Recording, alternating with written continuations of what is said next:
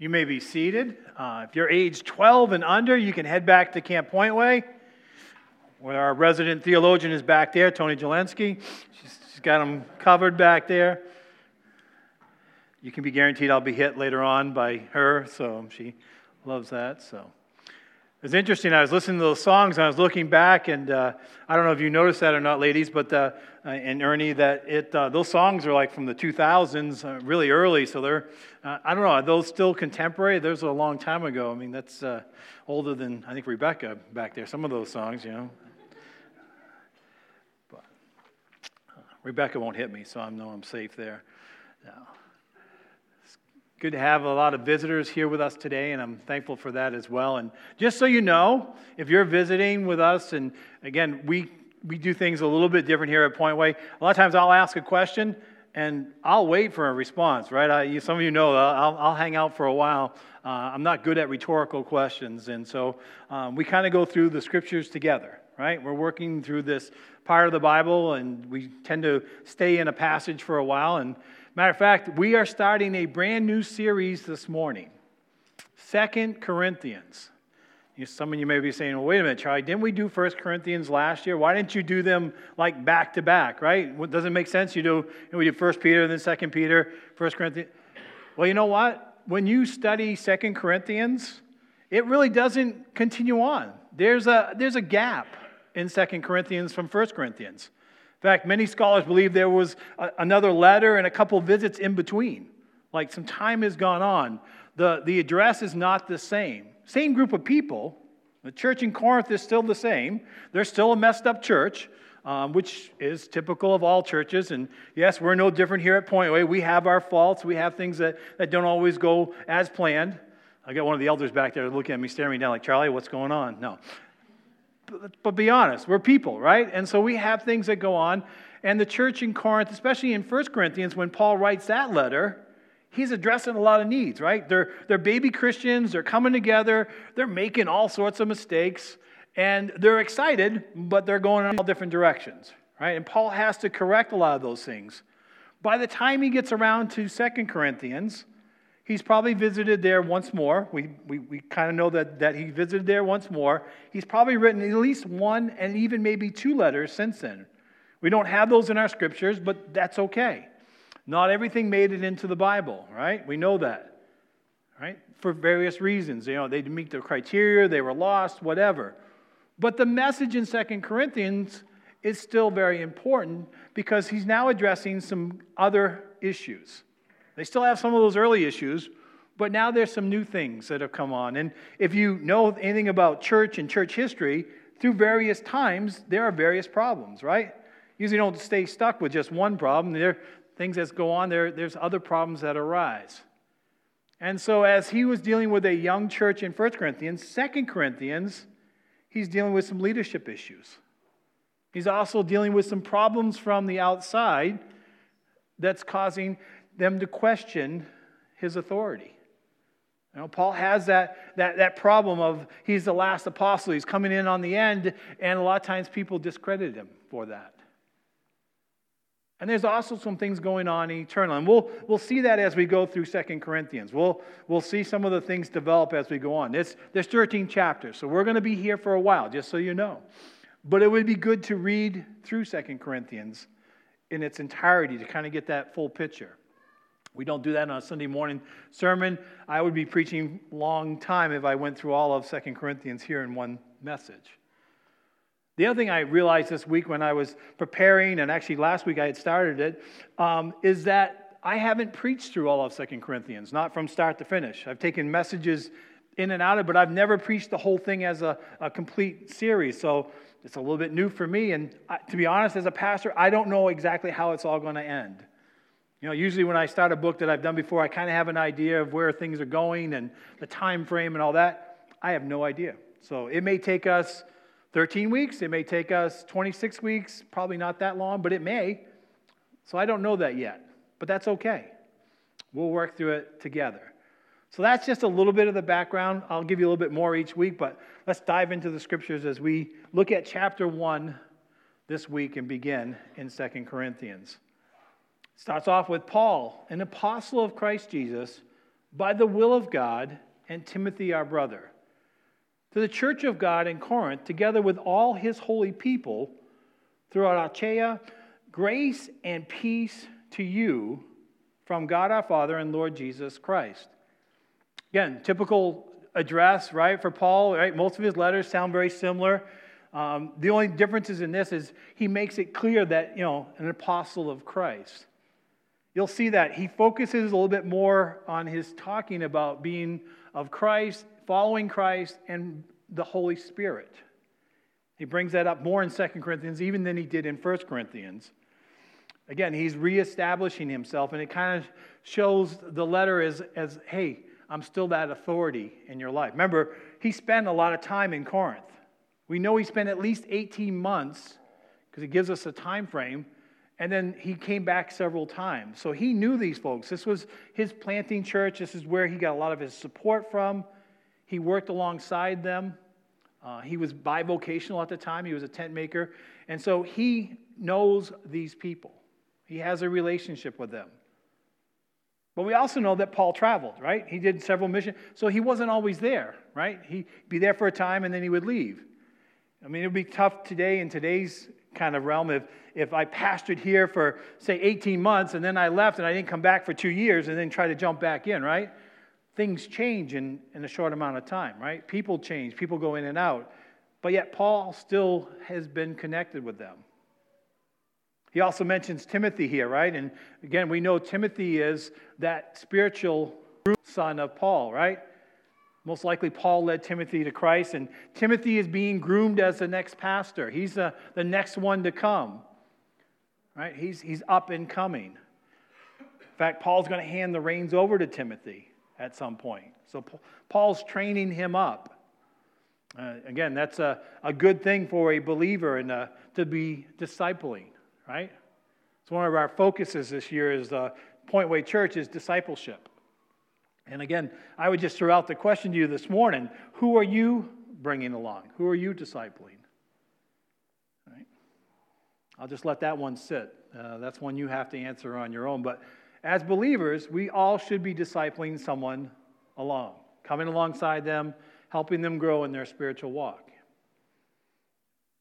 That wasn't in there. That's a bonus point in case you were wondering. All right. So that's the greeting. Paul's greeting them. Again, he's connected them. Grace and peace, common to the day, uh, especially for those Jewish believers that resonates with them. That shalom, that peace that God brings. Again, this is a mixed church of Gentiles and Jews, but Paul's reaching out to both groups. All right, verse 3, that's the, the greeting. Now we're going to get into some of the meat of the, of the, the letter. And I have three C's this morning. Three C's. And the first one's going to be comfort. And so uh, be listening as we go through this next section about comfort. See if you hear that often in here.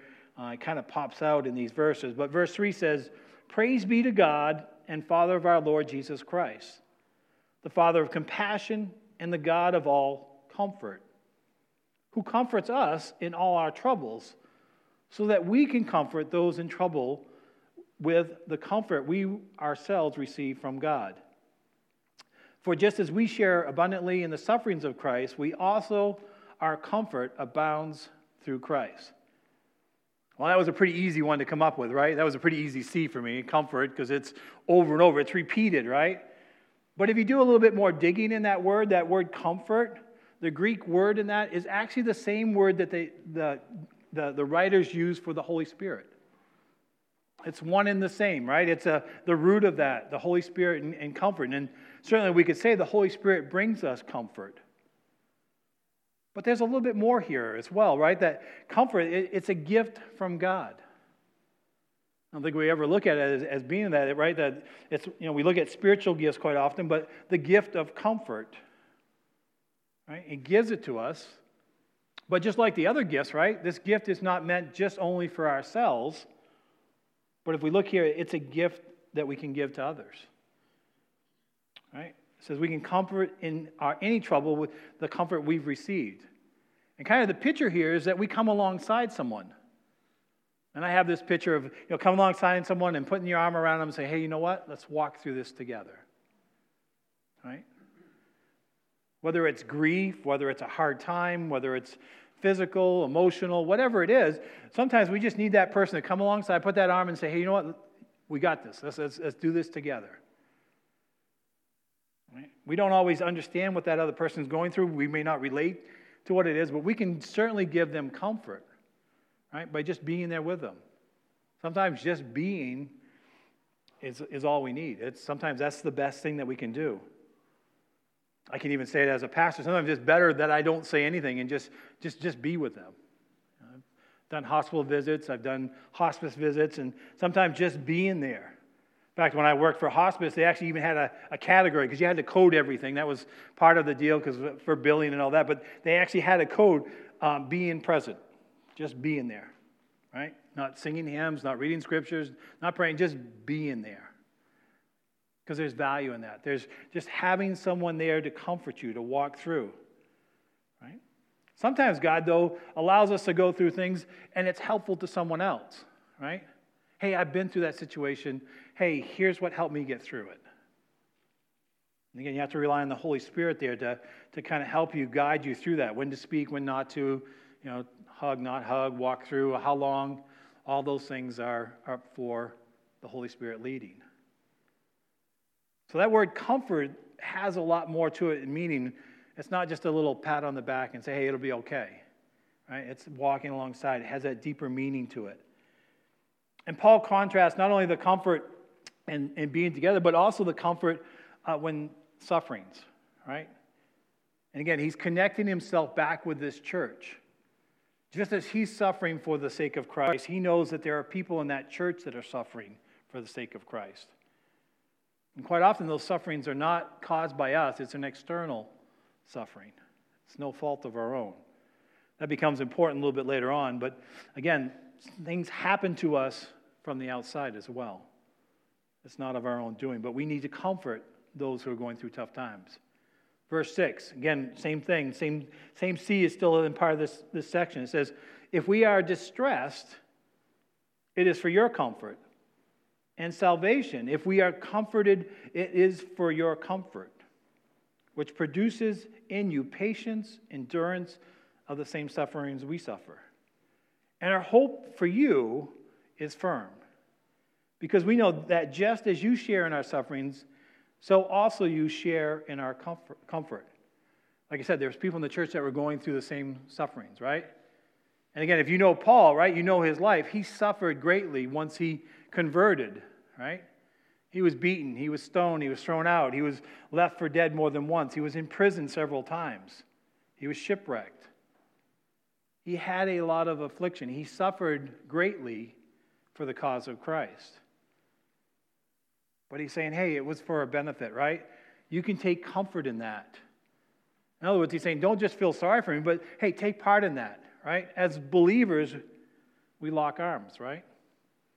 It was interesting, as Heidi was mentioning this morning about Cambodia, right? I was thinking about that. You know, that's why we as a church, we partner with them.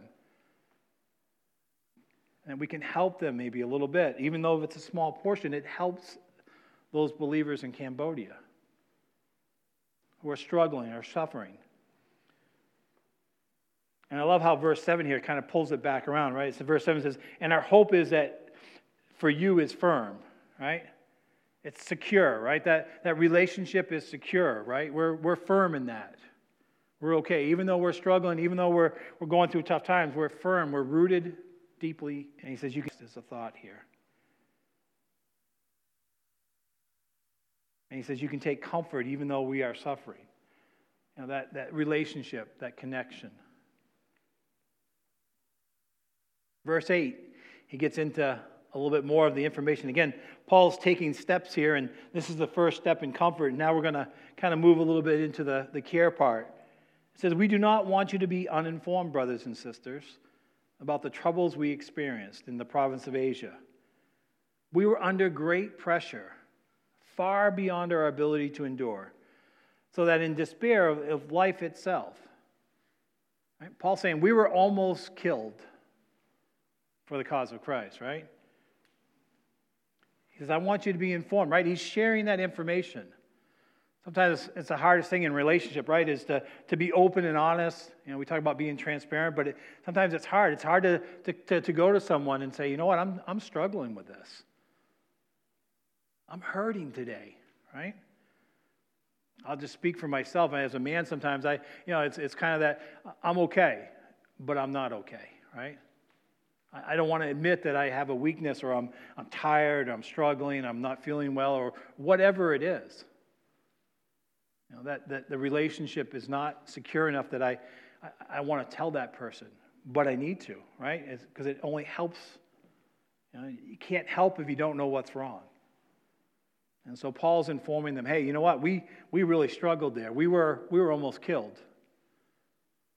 Again, helping that relationship grow a little bit more. Verse 9 it says, Indeed, we felt we had received the sentence of death. But this happened that we might not rely on ourselves, but on God who raises the dead. Gotta love Paul's perspective, right? You know, he's just come out of this situation where he's almost been killed. They've been, been, been beaten, they've been th- thrown at, they've been thrown out of places. They're, they're at that point where they're, he's going to be killed. And he's like, but this happened that we may not rely on ourselves, right? You know, the, the key, I have that underlined in my, my scriptures because it's a reminder, right? Who are you to really rely upon? Right? Who do we rely on? I told you, I don't ask rhetorical questions. So I'm glad that, that, that's a pretty easy one. That one's right there on the T, so I, was, I knew you guys could, right? But it's a reminder, right? Because we tend to want to rely upon ourselves or on our finances or on maybe a spouse or a friend. But there are times when we get to a point where the only one we can rely upon is God. There we go. Someone got it. Nice. It says we may not rely on ourselves, but on God. Sometimes that's all we have. And interesting, Paul's talking about his, his near death experience, and he says, but, but on God who raises the dead, right? Paul has that perspective, right? That, that eternal perspective. You know what? If I die, it's okay because I'm headed to heaven. I, he, Paul knows where he's going, right? Paul believes in the resurrection as we have that same hope. But God wasn't done with Paul yet. We see that in verse 10. It says, He has delivered us from such a deadly peril, and He will deliver us again. On Him we have set our hope that He will continue to deliver us as you help us by your prayers. Then many will give thanks on our behalf for the gracious favor granted us in answer to prayers of many. He goes from relying on God, which he should, then connecting that church body, right? There's, there is something that we can do, right? Even sometimes we, we can't be with someone, we don't know exactly what's going on, we know that they're struggling, but if we care about them, we, at the very minimum, which is something very important, be praying for them, right? We need to be a praying church. We need to be a praying as believers, right? Again, God's going to answer that prayer, and Paul's secure in that, but he says, hey, you prayed for us. Right? We needed that. We needed your prayer support. Again, we prayed this morning as a congregation. We pray for those in Cambodia this morning. We can't be there. We can't solve all those problems. We don't even probably know to what extent those problems are, but we can be praying for them, certainly. And God knows, and God know, already has the answer to that prayer. And so Paul is saying, Thank you. Thank you for that favor of praying. He knows that there are believers there at that church that are praying for him. And so he's thanking them. That's part of that care, right? That caring. We have a caring God, but we also have caring people caring people in our lives that pray for us.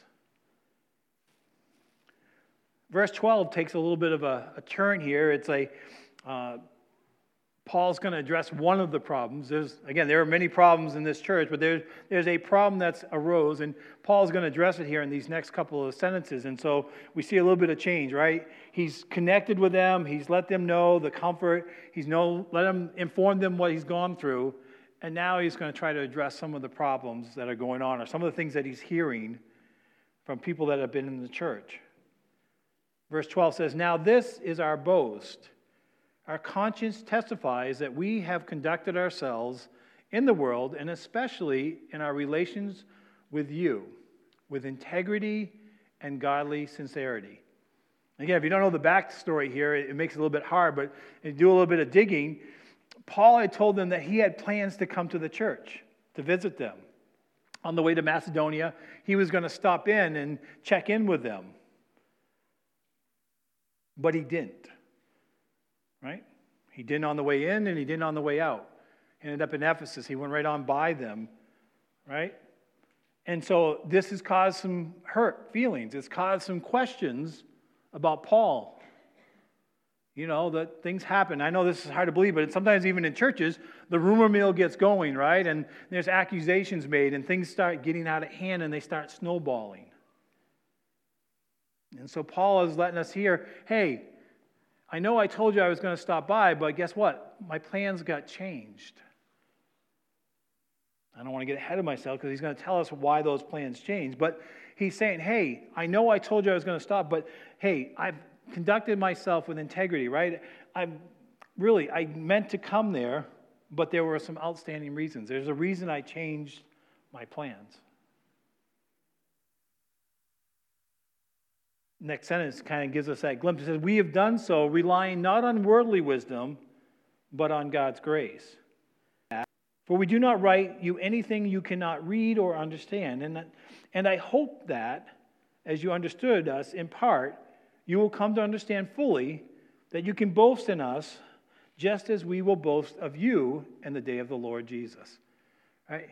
He's saying, Hey, I hope you understand. There's, there's going to be a reason. I'm going to explain why I didn't come to you. But he says, I, I'm hoping that you'll trust me enough and that you'll be actually proud of why I didn't come to you. Remember, we already said a few verses ago, right? Paul's talking about relying on God. Well, in this situation, he's doing the same thing. He's still relying upon God. And sometimes God, he says, Nope, that's not what I want to do. I want you to go over here. Right? If we're listening to God, God quite often will change our direction. Some of you know that, right? I've ended up in Baxter, Minnesota. That wasn't part of the, my original plan. I'll just say that right now, right? I'm thankful I'm here. But God changes our plans. I'm sure God's changed some of your plans even this morning. Right? You may have had other plans for today. You may have had other plans where you live or where you're going or where you're ministering, right? But God has changed those plans. Again, it's not wrong to make plans. It's only wrong if we get so stubborn that we make those plans despite what God's telling us to change. And that's where Paul finds himself in this predicament. God's changed his plans, his route but the people were expecting him to be there are now hurt. And so he's working through that process with them and he's, he's trying to, to help connect them. And he's saying, Hey, I'm hoping you understand and I hope you will be proud, just as I'm proud of you. Verse 15 gives us a little bit more clarity. It says, Because I was confident of this, I wanted to visit you first, so that you might benefit twice. I wanted to visit you on my way to Macedonia, and I want and to come back to you from Macedonia, and then to have you send me on the way to Judea. Then he goes into his argument here in 17. He says, Was I fickle when I in I say both yes? Or do I make my plans in a worldly manner so that in the same breath I say both yes, yes, and no, no? Right? Again, he's saying, Am, am I, am I, I double minded here? Am I just telling you what you want to hear? No, he's saying, not, certainly not. I intended, his intention was to go visit them, both on the way in and on the way out, but he didn't. Right? And he's kind of doing that lawyer thing. He's, he's kind of letting them know hey, I'm not fickle. I'm not, not like I'm a scatterbrain. There was a plan, but God changed it. Sometimes we have to be willing to be changed, right, in our direction. God has something better for us That's part of that change and caring. And he cares about these people, but again, God's changed his route and changed his plan. Verse 18.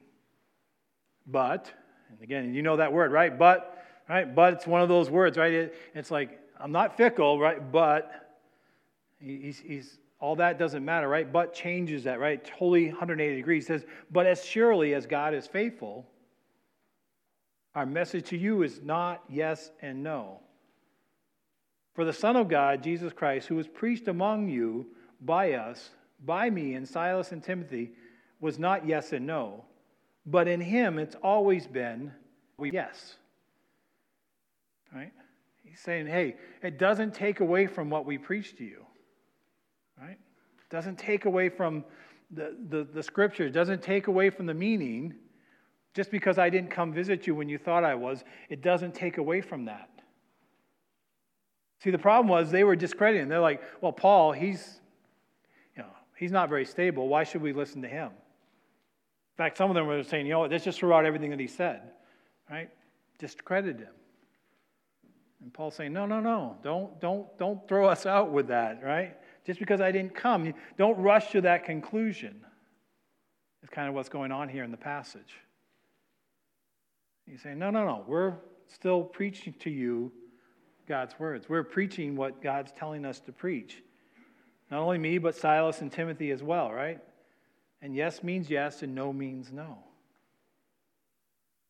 Verse 20 says, For no matter how many promises God has made, they are yes in Christ, and through them the Amen is spoken by us to the glory of God. Now it is God who makes both us and you stand firm in Christ. Some great phrases in there, right? Yes in Christ, right? When Jesus says yes, it's always yes. Again, that's why we can rely upon him, right? He's always faithful. He, he's always true in Christ. And the key there is in Christ, right? Because we can say yes to something, but then, like I said, God changes our plans. Paul was saying that, right? He's not contradicting himself here at all. And again, amen means let it be so, right? So when Christ says yes, it's automatic. It's already, it's already so. It's already going to happen. Then he goes in verse 21, it says, Now it is God who makes us both, who makes both of us and you stand firm in Christ. Right? Where are you rooted? That's really what he's saying. Where are you rooted, right? Are you rooted in Christ? Are you making decisions based on the Holy Spirit, walking with the Lord, or just making them as they come at you, right? Are you all over the place? I say, you as believers, just like us, are rooted in Christ, right? We're making these plans based on what you're telling us to do. That idea of walking step in step with the Lord. It's a lot here, obviously. Again, we're, we're running through it this morning, but I would encourage you to go back and read through it again. Again, if you read it real quick, it kind of sounds like it's jumbled together, but it's really not. There is a nice thread that runs through it and it pulls it all together. Again, he's setting up for the rest of the letter in this as well. He goes on, he says, He anointed us, He set His seal of ownership on us, and put His Spirit in our hearts as a deposit, guaranteeing what is to come. This is one of those moments he breaks out, we call it, breaks out the doctrine, right? He, he, he wants to, to, to make sure this teaching is still secure, and so he, he talks about the Holy Spirit. And we believe that as when we're saved, uh, we get the Holy Spirit inside of us, right? We have all of it, right? We can walk in the Spirit. And that Spirit in us is part of, part of our salvation, but it's also part of that guarantee, right? We have that hope of eternal life from that point on. And so Paul breaks out, like I said, he breaks out a little doctrine here, but again, he wants to remind them just as though I have the same Spirit in me, you have the same Spirit in you.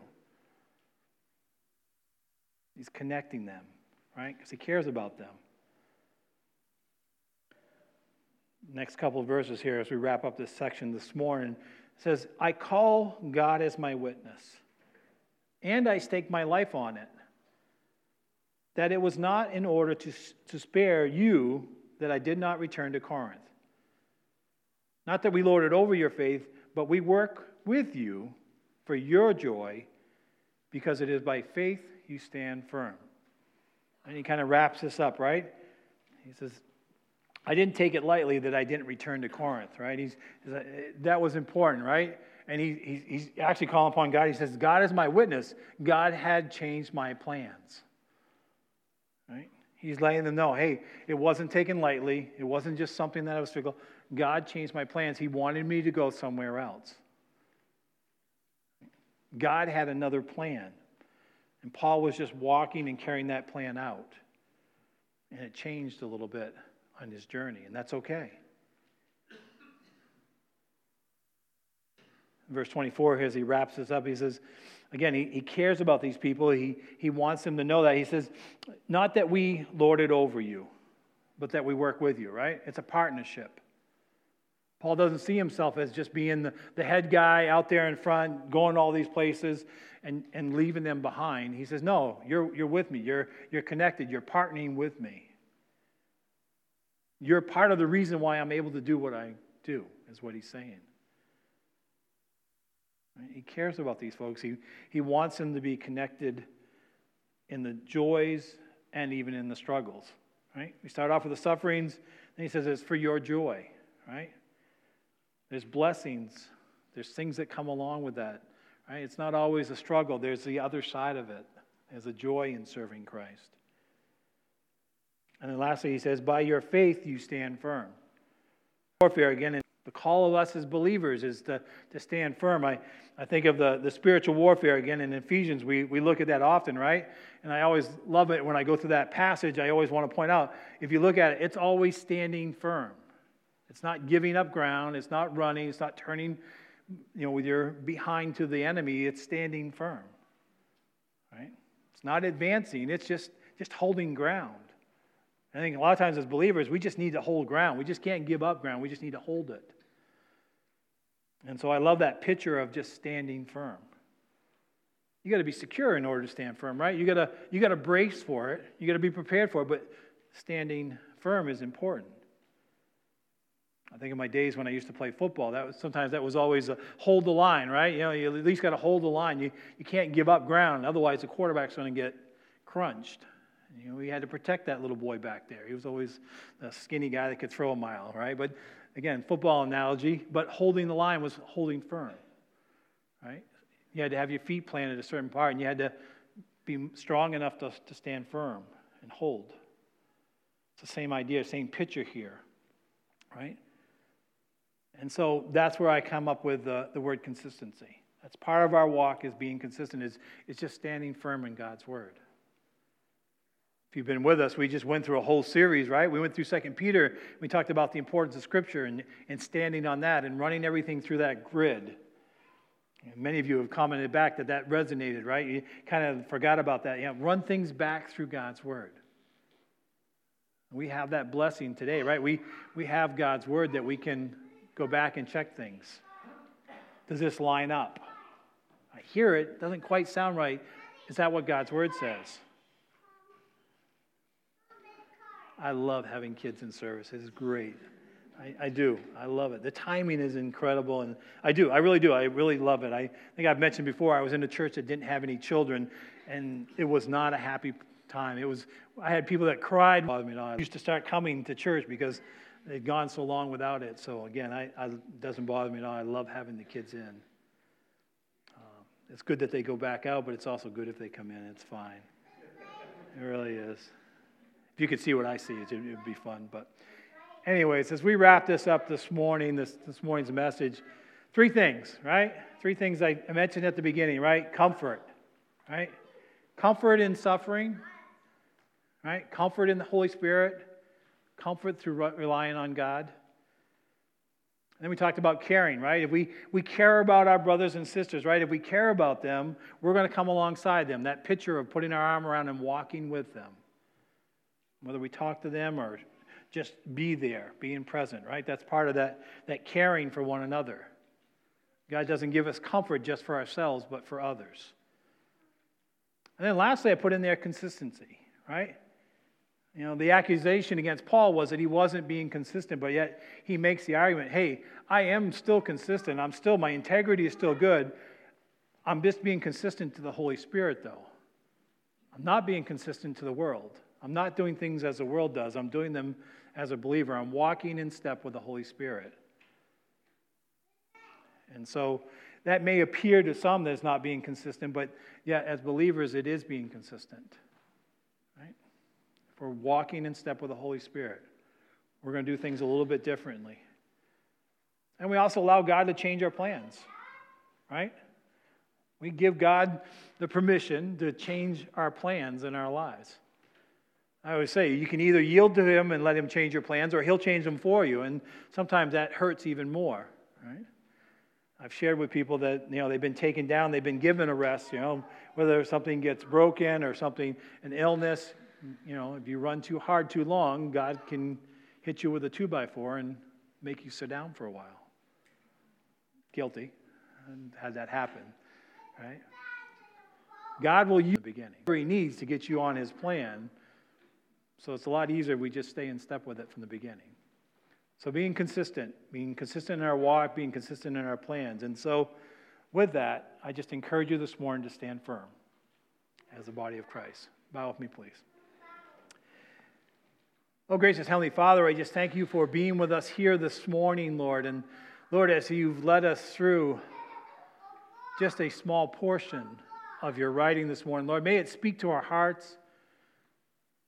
Lord, may it cause us to think Lord, uh, maybe to make some changes. Lord, may I be willing to allow you to change my plans. Help me know when you are speaking to me, Lord, that I may be in such a relationship that I hear from you clearly. Lord, help us as a church body that we also may be looking outward too. And as we see those that are struggling, those that are hurting, Lord, that we can come alongside and give them that comfort, that comfort you've given us in our time of need. Continue to hold us together, Lord. We just thank you for your work. And we ask this all in Jesus' name. Amen.